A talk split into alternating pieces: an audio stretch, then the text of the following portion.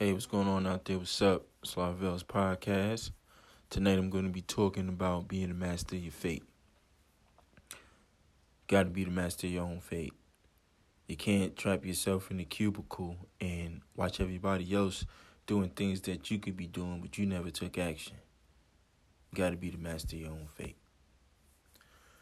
You have other people, they'll know that you have dreams, aspirations, goals, and things that you want to do and they'll keep you stuck with them because they don't have no goals, no drive, or want to do anything in their life but be stuck inside of a cube.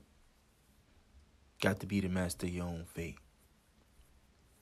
You can't have somebody pulling your strings, telling you what to do, when to do it, which way to do it, and how to do it. That's not living, man. That's pretty much somebody's controlling you like you're a robot or something. Got to be the master of your own fate, man. Can't have dreams and aspirations and just sit on them. Make them come to life. Do whatever you have to do to make them come to life. When you have fate, there's nothing that can stop you when you have fate. You got to take action. If you don't take action, everyone else is going to take action of you.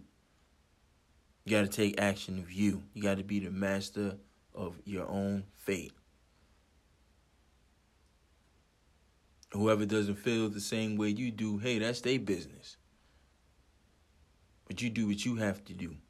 Do what you want to do. Do it the way you want to do it. You don't have to follow doing nothing else that everybody else is doing.